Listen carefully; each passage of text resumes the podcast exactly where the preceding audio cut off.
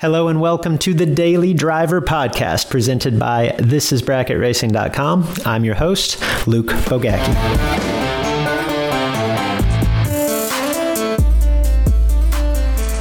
We're all guilty of it. We master something, some aspect of competition in this instance, and perhaps master is a, is a bad word. Let's just say that we get good enough at it.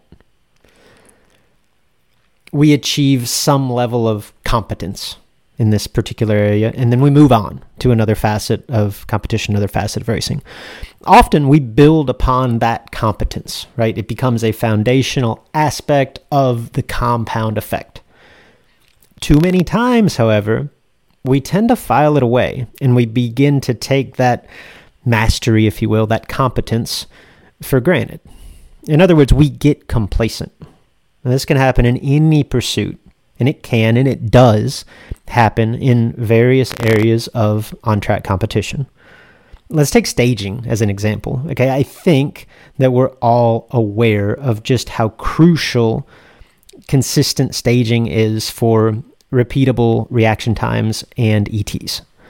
And I would like to think that we all realize at this point that the most consistent way to stage a car run after run after run is to inch it into the stage beams as shallow as possible, simply because the stage bulb lighting is the only reference that we have for track position once staged.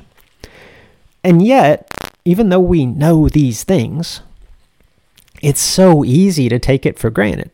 We see so many racers stage sloppily, not because they don't know better, but because they have moved beyond the point in their racing program where consistent staging was an emphasis, right? That was something that we that we learned early on, and and and we're beyond that now. I've been guilty of this myself.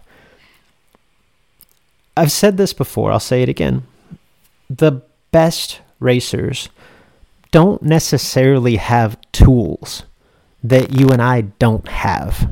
They don't have access to information that is foreign to us. There's not a secret handbook to winning that only has a dozen copies in existence. The winners don't necessarily know big things that we don't know. The winners just do so many of the little things just a little bit better than everyone else.